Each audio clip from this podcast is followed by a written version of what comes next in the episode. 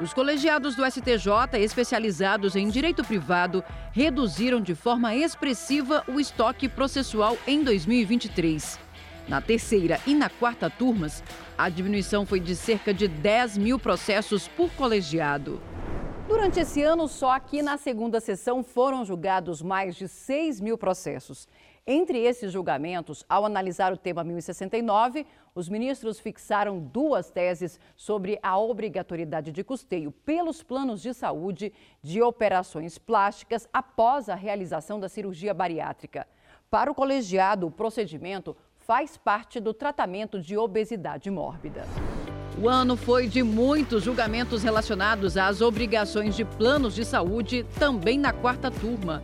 Em um dos casos analisados, o colegiado decidiu que uma operadora deve custear tratamento com medicamento prescrito pelo médico para uso off-label, ou seja, fora das previsões da bula.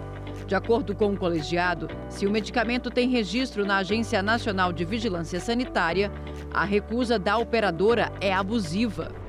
Essa obrigatoriedade de cobertura de tratamento também foi tema de julgamento na terceira turma.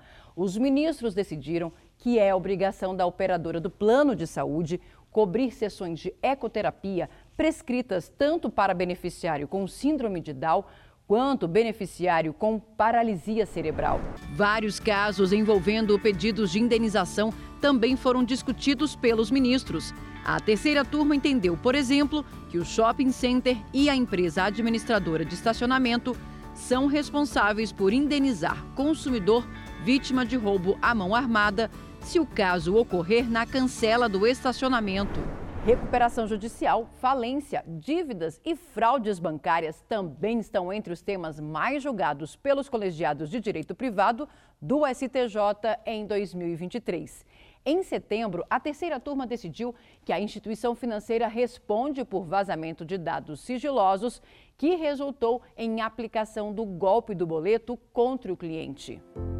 E foi a terceira turma também que autorizou a penhora online de ativos financeiros para assegurar o pagamento de pensão alimentícia, num caso em que os requerentes não forneceram os dados da conta na qual deveria haver o bloqueio. Essas decisões e outros destaques de todos os órgãos julgadores do Superior Tribunal de Justiça estão disponíveis no site stj.jus.br.